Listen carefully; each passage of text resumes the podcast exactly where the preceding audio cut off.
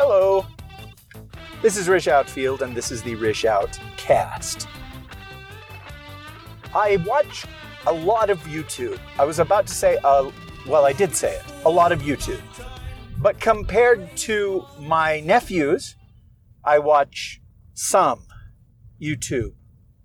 And something that you tire of, I'm using the royal U now instead of I, tire of is when people tell you to subscribe, when they tell you to hit the like button, they tell you to smash the button, they tell you to support them on Patreon, they tell you that you can leave a tip on YouTube.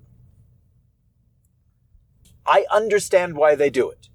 And I realize that they are doing something that I should be doing and try to do on my podcasts, but I should do it more. I just don't want to reach the point where it seems obligatory and scripted. And uh, yet, I'm going to start this episode by saying, please support me on Patreon. Over on my Patreon, which is patreon.com forward slash rishoutfield, I do a monthly address where I talk about something that is going on either in my world or in my head.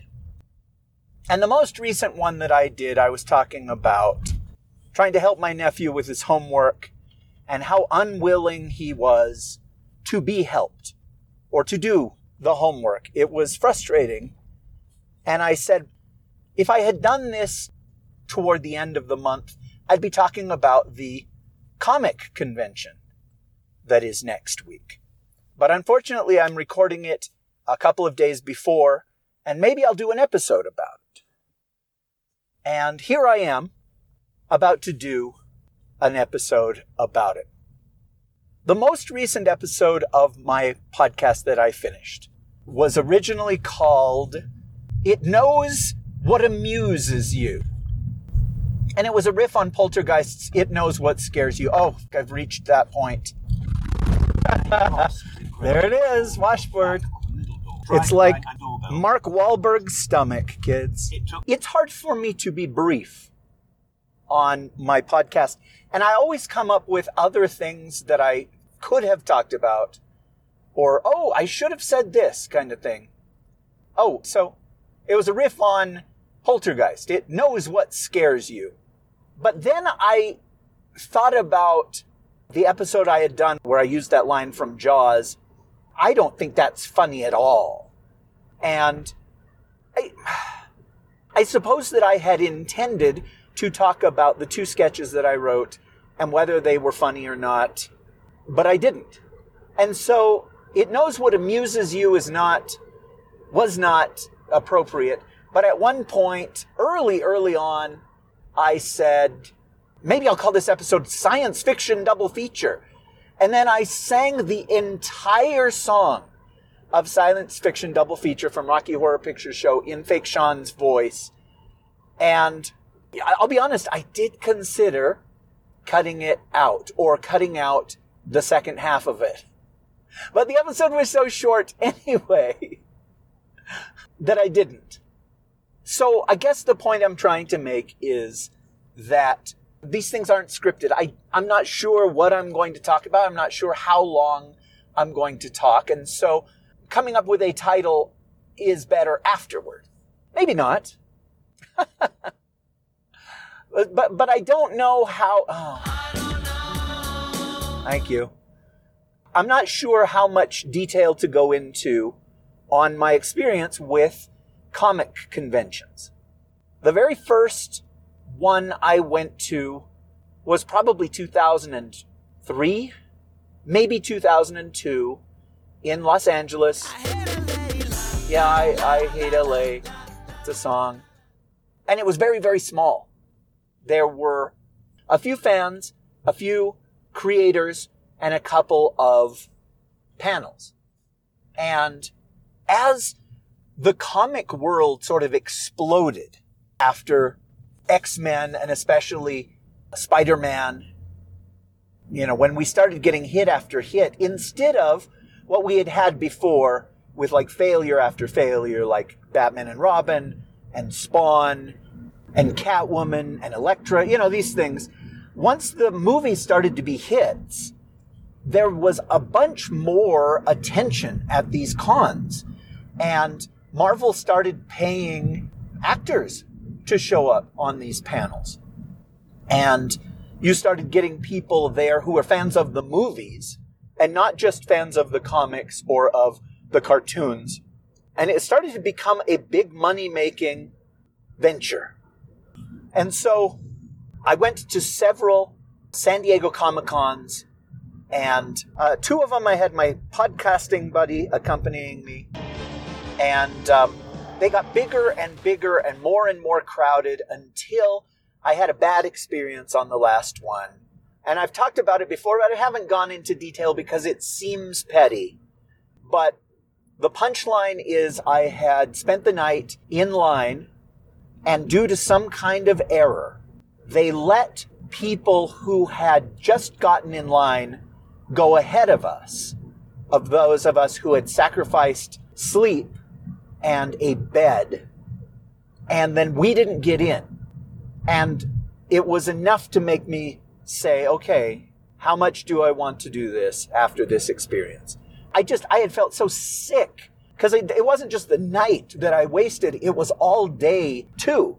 And if they had told me, okay, you're not going to get into any of these panels, even though you've spent the night, I could have at least gone into the convention and done other things and seen other things and gone to panels and stuff. But instead, I spent the whole night and day on the ground.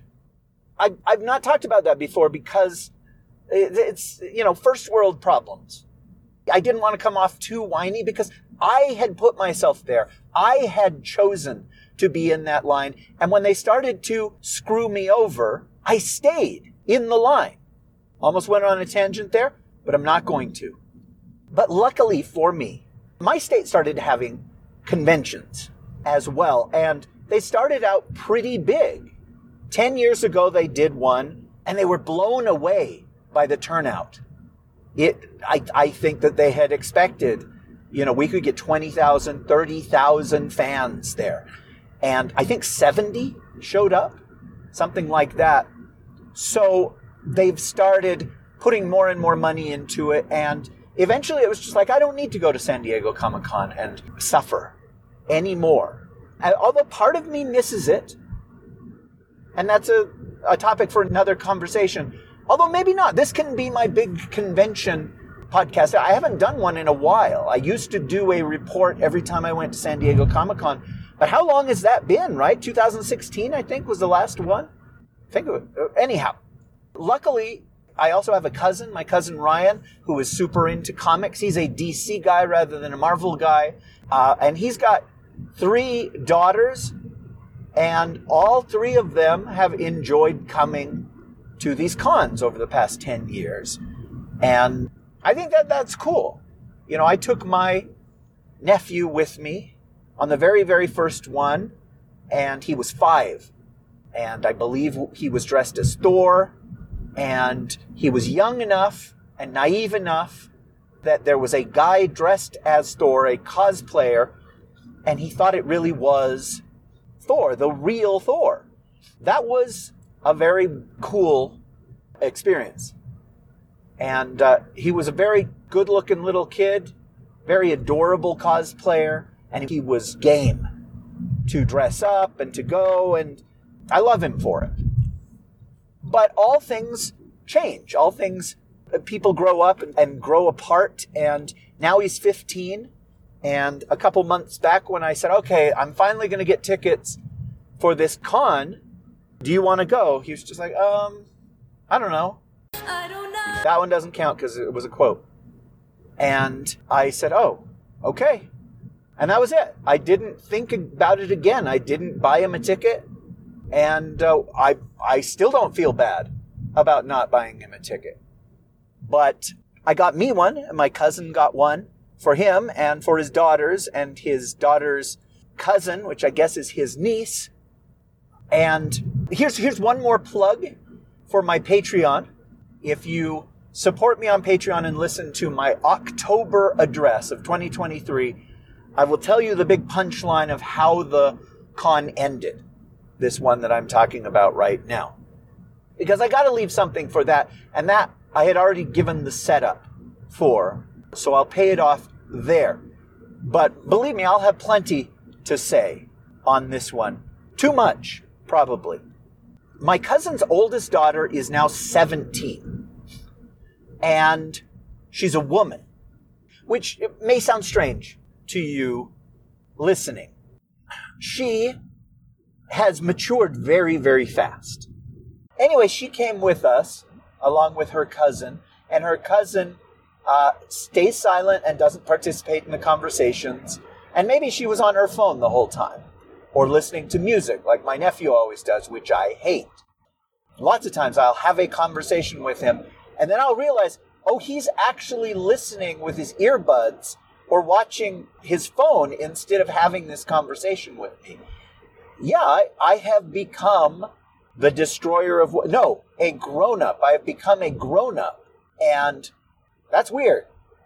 But anyway, she she was talking to us about movies and the panels that we wanted to go to versus the panels that she wanted to go to.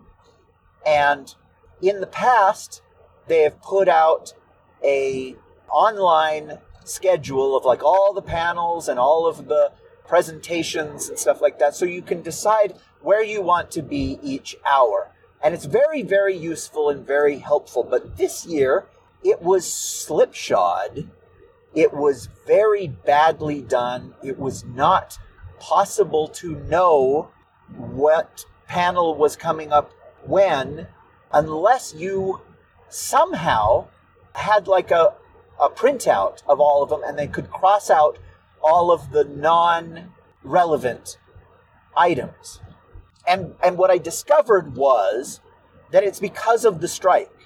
Because there was a SAG AFTRA slash WGA strike going on, a lot of the talent that they had brought was not able or not willing or not comfortable doing panels and Q&As. They were fine to sign autographs and they were fine to do photo ops for an obscene amount of money, but they canceled their panels. There were several celebrities that we wanted to see. And in the past, they would say spotlight on Jared Padalecki, you know, and it would be an hour where he would talk about his career and you could ask him questions, tell him how darn cute he is. And this year, there were a few of those but it was about 20% of the talent that had come, of the celebrities that had come. Most of the others were afraid of being called scabs or afraid. It might not have had, had anything to do with fear.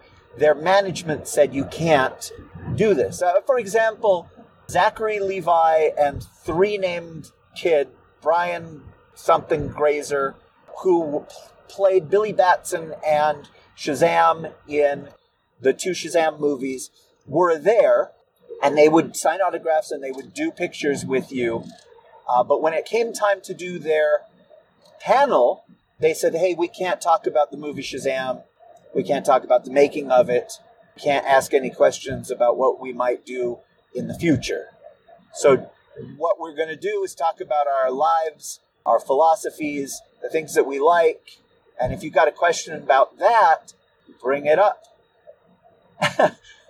and so it was disappointing. The most disappointing thing was that this was the big Back to the Future year, where they brought Christopher Lloyd, Lea Thompson, Thomas F. Wilson, James Tolkan, and Michael J. Fox over so they could have a big, hilarious and heartwarming panel with these celebrities talking about Back to the Future. But because of the strike, they canceled their panel. They were still there if you wanted to pay, I think it was $400 to be in a picture with them, $229 to be in a picture with Michael J. Fox. They were still there. But I didn't get to see them because I wanted to go to their panel and I just I didn't have the money to waste on it. And I use that word. I use the word waste. It's not a waste if you think that it's great to have a picture of you and fill in the blank celebrity. It's not a waste if you are super proud of the autograph that you got and you display it or you tell everybody about it, it's one of your prized possessions. I know a guy who got Harrison Ford's autograph and he's got it in a frame and it's a big deal. And I'll bet everybody that comes into his study or office or what office, I guess, he tells him about it. But me, I've gotten several autographs and they're all in a book somewhere. The only one that I ever used to display was when it was posters, and then I had a drawing of Bart Simpson that Matt Groening did for me, uh, and I had that in a frame, a glass frame. And when I was moving recently, the frame cracked, and I was very afraid of cutting myself on it. And I thought, why did I have this in a glass frame? Why not plastic? I don't know, Margot. I ran into a friend named Irene who I used to work with at my last job, and she had gone and gotten a picture with Michael J. Fox.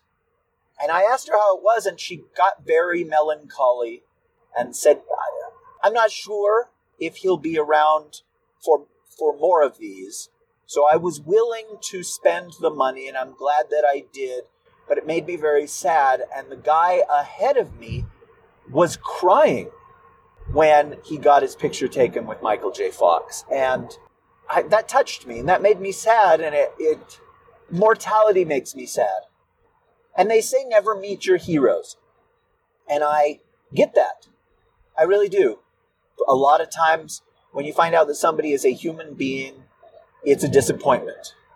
A lot of times you catch somebody just on a bad day or something and it, it's a disappointment every once in a while, you know, somebody turns out to be a bad person and it changes your perception of them of uh, and your feelings for them and for the most part that didn't happen with me you know shatner is a good example of somebody that i still love and i've met him a couple of times i worked with him and uh, i think he's great anyhow the panels were very very very pared down because of the strike. And that's too bad. But I've gone to plenty of panels.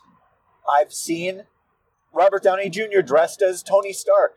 I've seen Samuel L. Jackson screaming about snakes on a plane. I've seen Tom Hiddleston dressed as Loki telling us to kneel, that we were made to kneel. Great stuff. I saw Jessica Biel one time answer a question from a mouth breathing overweight dork like me, or, or maybe even worse off than me, when she had the opportunity to tell him that she was disgusted with him, or, you know, I am attractive and you are not, so I'm not going to treat you like a person. And she didn't. She spoke to him as if they were on the same level and, and she was super friendly and from that day on, I liked Jessica Biel. I was just like, hey, that girl is cool. Anyhow, we were going, and the day before, or uh, a couple days before, my sister said, Are you going to Comic Con? And I said, Yeah. And she said, Are you taking the boys? And I said, Neither of them showed any interest. And she didn't believe me. I found that strange. She said, The 15 year old wants to go. And I said, I didn't know that. I He should have said something. And so I talked to him and I said, Well, look, if you come with us, you'll have to get in a different line than we are because we've already paid for our tickets, but you'll have to pay for yours. But yeah, we're going, and, and Ryan says he has room for you. And it's something that was very strange. He said, Would you stand in the line with me? And I said, No, I, I already bought my ticket. Why would I stand in the line with you? And he's like, Well, I don't want to be in the line by myself, which I appreciated, which was vulnerable, which was, uh, it flies in the face of this kid that is always on his phone and always has better things to do than to talk to me. So he did come with us, and this year was so disorganized that there weren't two lines for people who were picking up tickets and people who were buying tickets. There was a gargantuan line that started on one side of the building and then went all the way around the building and then looped. And unfortunately, we went the wrong way around the building and uh, ended up getting in line very, very close to where we originally arrived to try to find the end of the line. We had just gone uh, completely around two blocks of city until we finally got there. But that's okay. You know, complaining about there being a lot of people, complaining about there being lines, complaining about things costing a lot of money, complaining about how your feet hurting, those are all part and parcel of going to these cons. And when we finally got up to the front of the line, and yeah, this is this is another strange thing. I talked about my my niece. It's, she's not my niece. I talked about my cousin's daughter. She wanted to hang out with me and Ryan instead of go off with the kids. Whereas my nephew, the 15 year old, he was content to just do his own thing and not be tethered with me, which is fine now that he's big. But when he was little, it was bad. And, and I have talked before about losing him one of the years that we went to the con, and I lost him for over an hour. He was just gone. And finally, a policeman found him and they, you know, took him someplace and they announced my name and um, we were able to be reunited. I, I have told that story before, but now he's old enough that it doesn't matter. Plus, he has a cell phone constantly in his ear. And Ryan's three daughters all enjoyed going. Two of his daughters went all three days. It was on Thursday, Friday, and Saturday. And um, it started at like two o'clock in the afternoon on Thursday, so his kids didn't have to miss school, but my me- nephew chose to. And I told him, just go to school and I'll pick you up, you know, at noon around lunchtime. And he, he, he just wouldn't. But he is a very, very good student. He does all of his homework without having to be asked. And so it's fine if he wanted to skip a day. I think his mom probably cleared it. Anyhow, when we finally got up to the front of the line, yeah, it was just the same kiosk for buying a ticket as for picking up your ticket. They hadn't sent out wristbands this year because they were disorganized. I, am not going to lay all the blame at them. Uh, maybe the strike did screw everything up. Maybe they had a bunch of guests cancel at the last minute. Because of that, I'm not sure. But it, it was the least organized I've seen. And my nephew bought a, a wristband, but he really didn't even need one. They didn't scan them. The only thing that they checked for was weapons. And I get that. My cousin said that they had a big pile of knives, daggers at security where they had confiscated them. And they'd put a twist tie on them along with the name and telephone number of the owner, I guess, and you could pick it up at the end of the con, but they wouldn't let you take it in. And I, I found that interesting, but at the same time, it's just like, who would take a real knife to a con? I, that there were a lot of people cosplaying and a lot of really professional, really wonderful outfits. There were some that, that sucked, but the people that really take this seriously, wow, they so so impressive we've talked about that before. I, I, I did do episodes of the Delusions of Grandeur podcast where I talked about Star Wars Celebration last year, and that there would be cosplayers who don't get to go to any of the panels or the Q and A's or the preview screenings. Their whole con is taken up with, "Hey, could I get a picture with you? Oh, hey, could I get a selfie with you? Oh my gosh, your costume is so great. Can I get a picture?" And they know that, and they seem okay with it. Anyhow, we got up to the front and we went in, and my nephew went off to see if he could find bargains, people that are selling things for cheap. And that is rare. You don't usually get that because it costs so dang much for a booth uh, at, con- at, at, at these cons. that you have to mark things up or sell a ton of stuff to make it worth your while. And last year, we had encountered these guys named Jawa Brothers. And it's uh, last year it was two Hispanic brothers and their mom that were there. This year it was three of them and their mom that was here. And what was crazy is the head Jawa brother remembered us. But not only did he remember me and my nephew, he remembered what we had bought last year. And if you've listened to my episodes where I talk about selling toys, you find out that I'm not a good businessman. I am very quick to lower my prices or sell myself short. And yet, I am a consummate huckster compared to this guy, the Jawa brother guy. He would dicker with himself. He'd say, okay, I'm asking a hundred for this, but I give it to you for eight, uh, 75. Well, for you, I'd give it to you for 65 if you want. Or, and I'd go down to 60. And I'd be like, I haven't said anything yet. And he'd be like, okay, 50. Uh, yeah, it was just amazing. Like, my nephew bought a Star Wars figure from him that the guy was asking, I think he wanted $60 for. And the guy said, I'll give it to you for 40. And my nephew said, okay.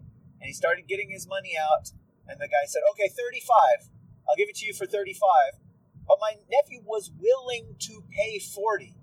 Anyway, we were standing in line for something, and my nephew got that figure out and he took a picture of it. And he listed it on eBay for a $100 even. And it sold during the night. I was proud of him. I tried to help the Jawa brother. At one point, I said, okay, this clone Commander Obi Wan you've got, how much did you say you wanted for it? And he goes, 70, 60? And I said, well, we just passed a booth that wants $160 for it. And he goes, oh, wow. Huh.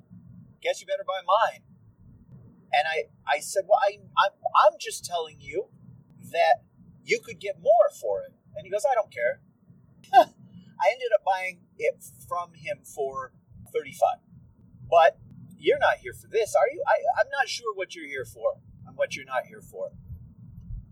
I didn't go to a lot of Q&A celebrity type panels. I did go to a few, you know, where it's just fans, where it's just people talking about a subject, a movie, a game, a TV show, and I like those. But the ones at San Diego, it would always be people who had something to do with those fandoms.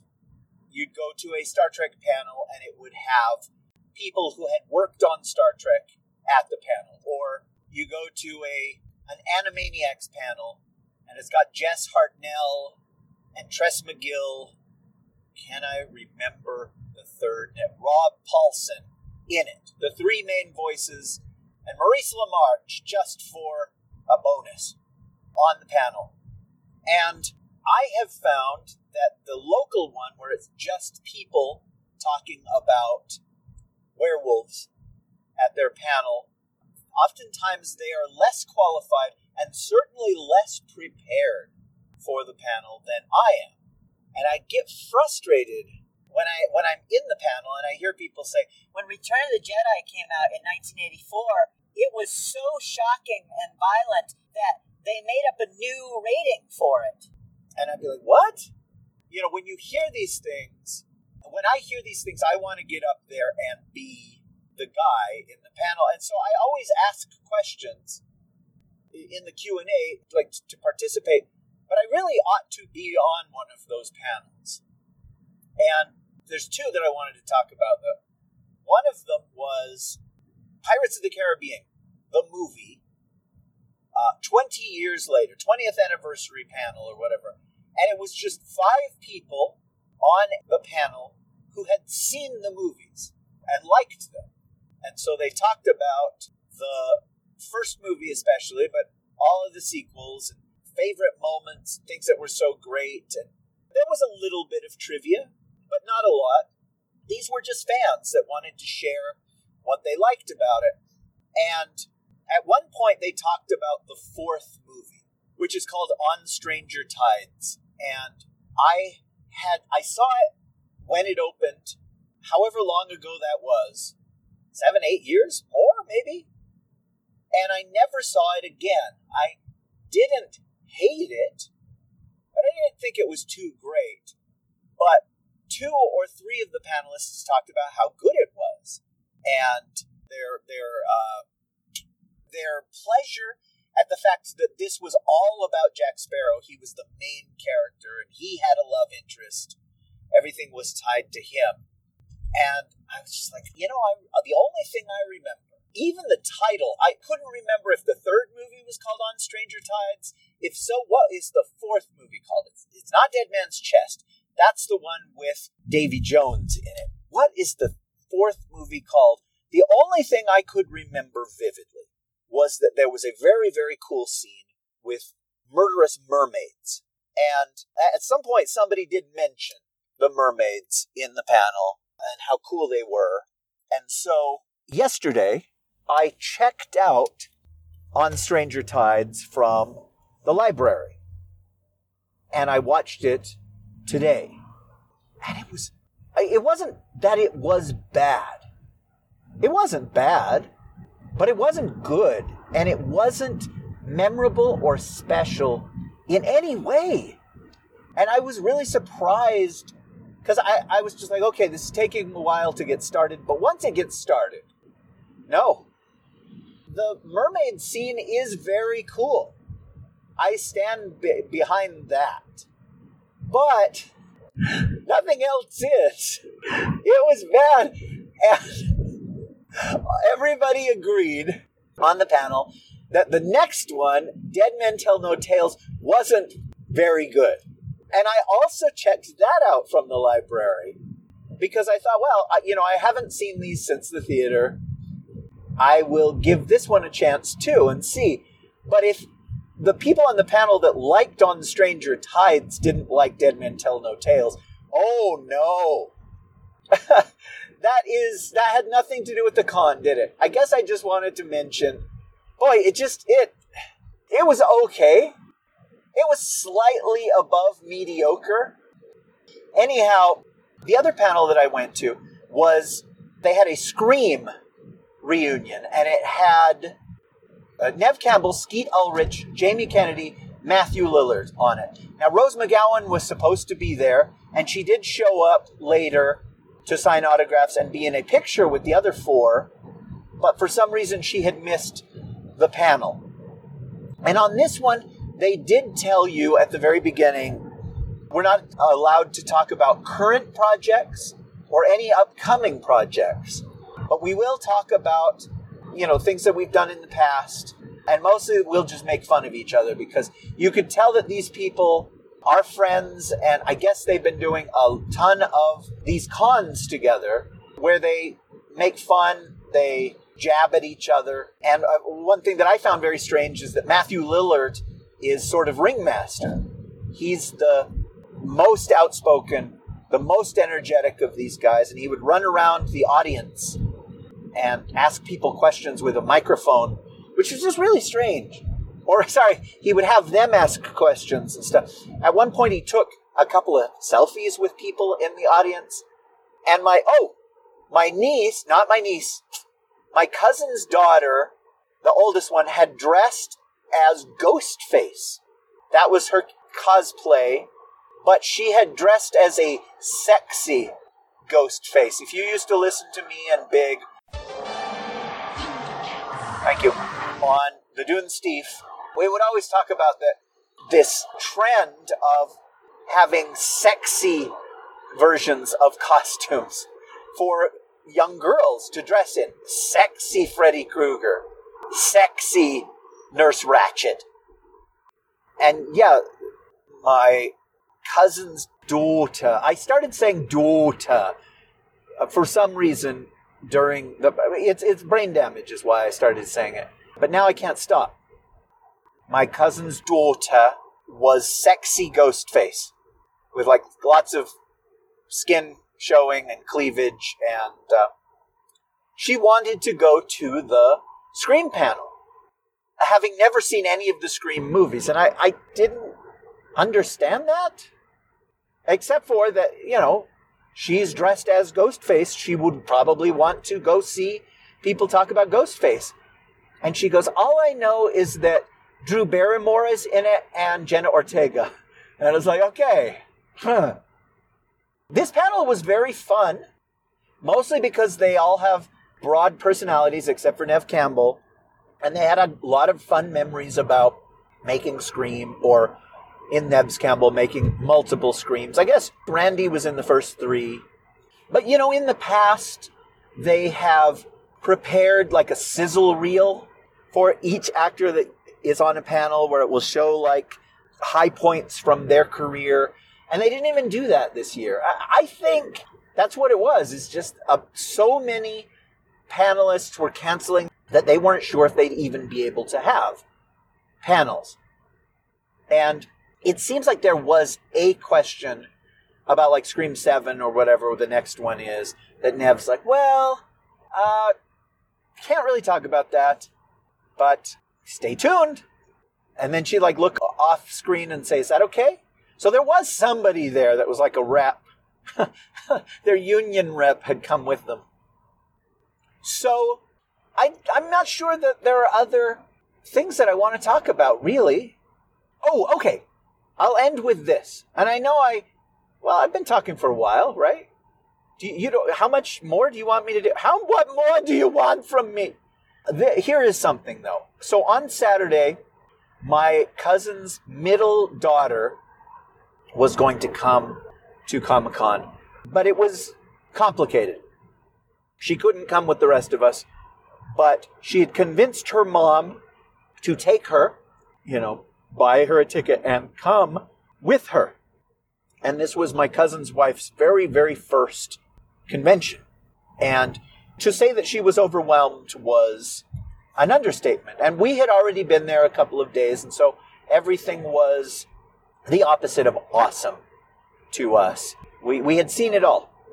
And as the day progresses each day, and, and you, you start getting tired of the crowds, you start getting and I've talked about it a, a, a, bunch of times. The experience in San Diego where you are in a cattle chute with hundreds, if not thousands, of other people, and then the person in front of you stops walking, and you are forced to stop as well for no reason. You can't move, you can't breathe, everybody smells.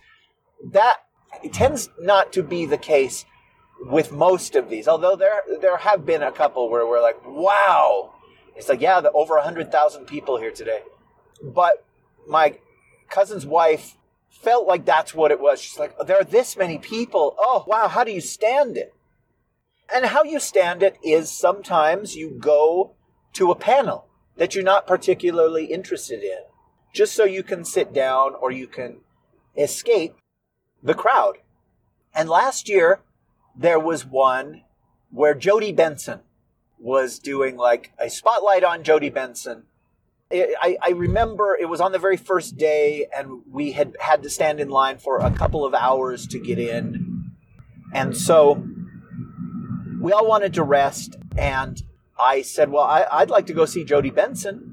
And my nephew says, I don't know who that is, but I'll go with you. And so he came in and he sat next to me and looked at his phone for the next 40 minutes.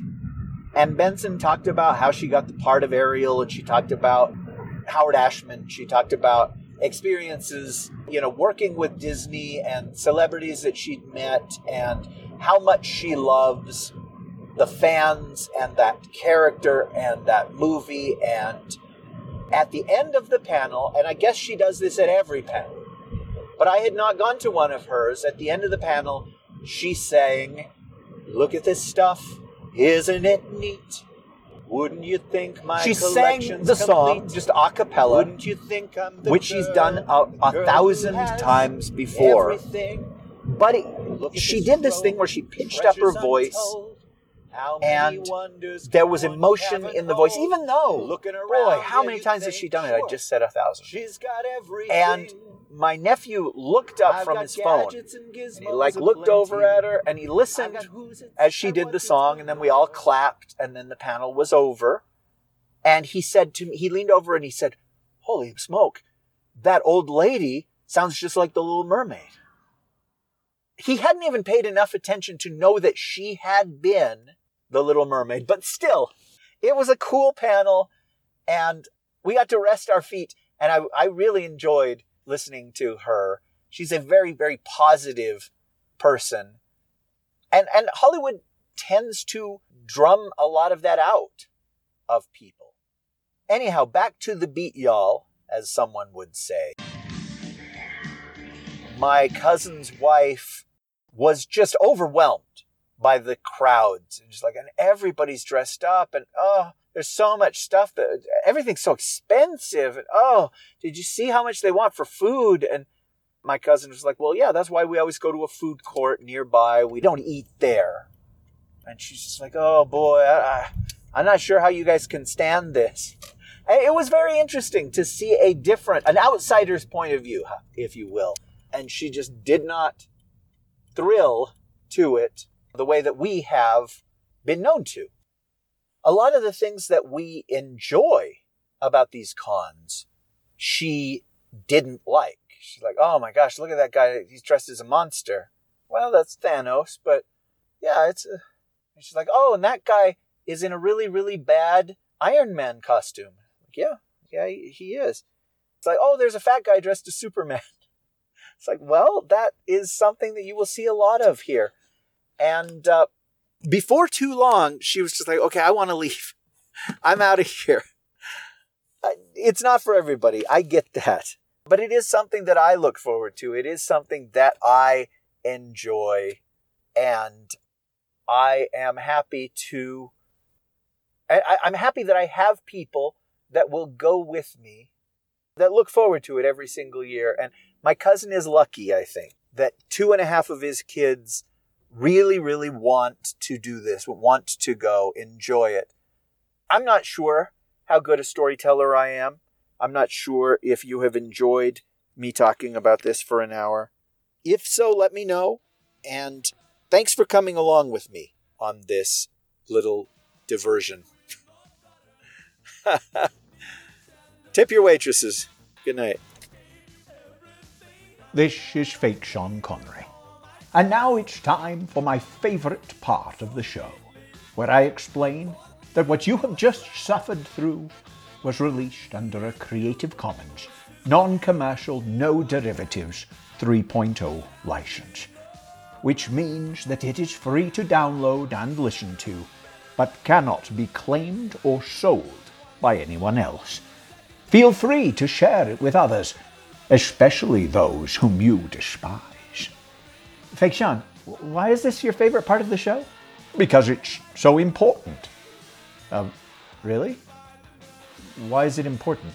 Well, because uh, it's important to state that it can't be claimed or offered up for sale by somebody who's a much better marketer than you are. Wait, are you implying that you're a better marketer than I am, Fake? I'm implying that anyone is a better marketer than you, Rish Outfield. Well, I, I guess it is important then. And sometimes I take this opportunity to invite listeners to comment or to give a good review of the show online. You've never done that, never once. And if they really want to help the show and the two of us, one and a half of us technically, that they should go to patreon.com forward slash Rish Outfield and support the show. For as little as a dollar an episode, they get more and get it earlier, including those insipid polls you like to waste everybody's time with. I do like to waste people's time. Clearly, they can support you on Patreon, like Scott, the human scum Faust did, or Dave, the human centipede Wallace did, or Keith, the human centimeter Techlitch did. The what? Or Krish, the human bidet White did. Ew, sorry, Chris. Thank you for listening. And try to enjoy the daylight. Wow. Well done, Fake Sean. And the real reason this is my favorite part of the episode? What's that? Because it comes at the end.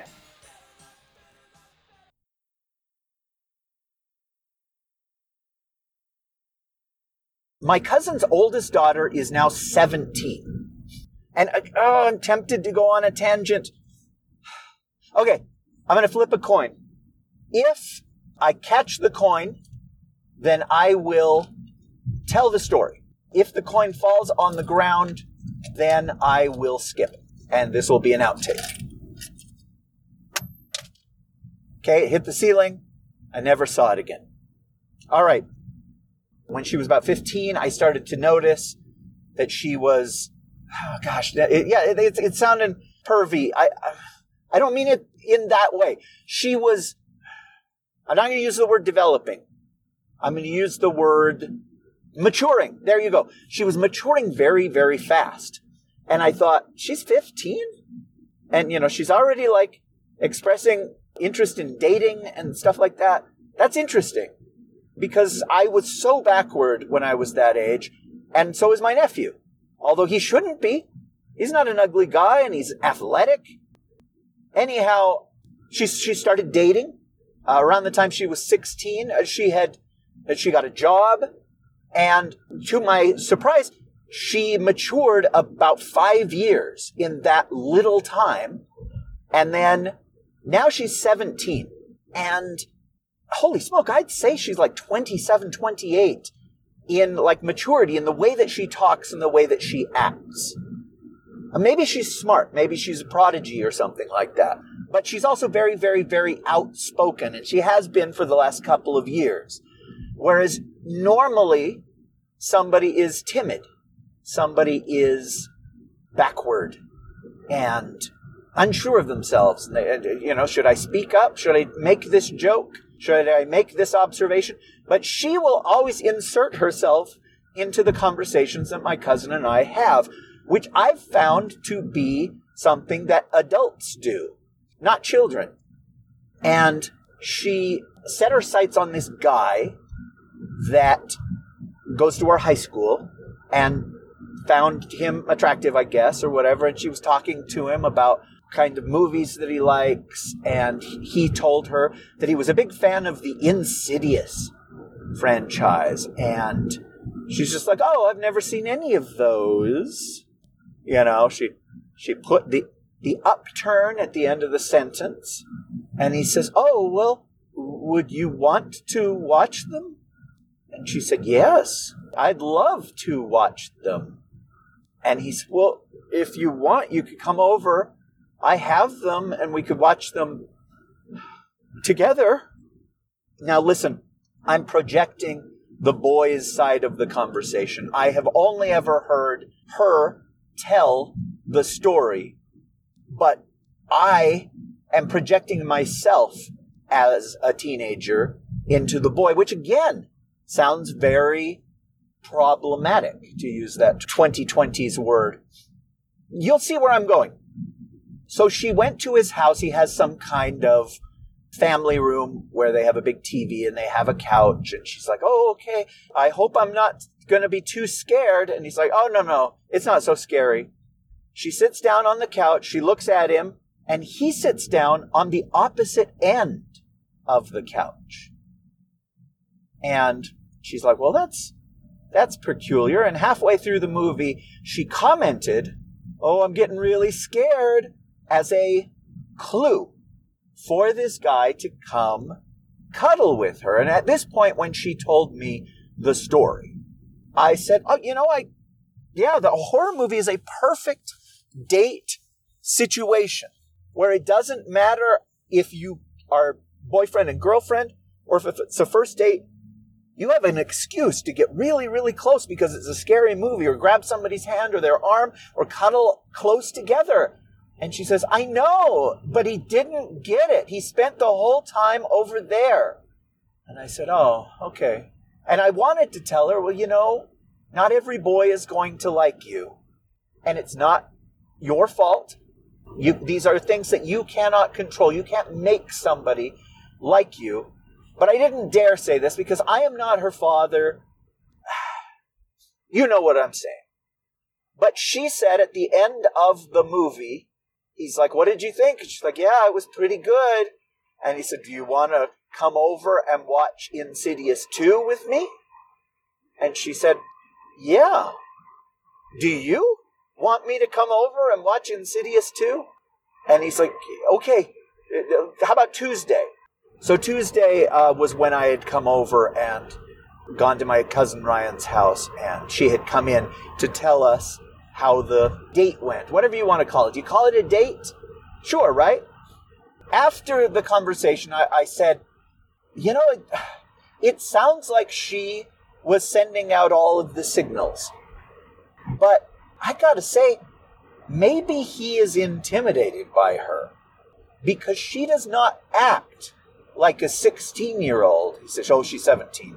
I was like, Okay. Or a 17 year old, she acts like she's on the cusp of 30 and she has everything figured out. She knows what she wants and knows who she is. And maybe he's a little put off by that. He's a little uncomfortable with that. He doesn't feel like he is on the same level as her. And my cousin's just like, huh, okay. And while we were waiting for the panel to start, I did ask my cousin's daughter. I asked her, you know, did you end up watching all of the Insidious movies with that guy? And she goes, yes. And he's my boyfriend now. And she had this big smile on her face, and I was like, good for you. I, that's great. Obviously, you know how things are supposed to be done. Unlike me.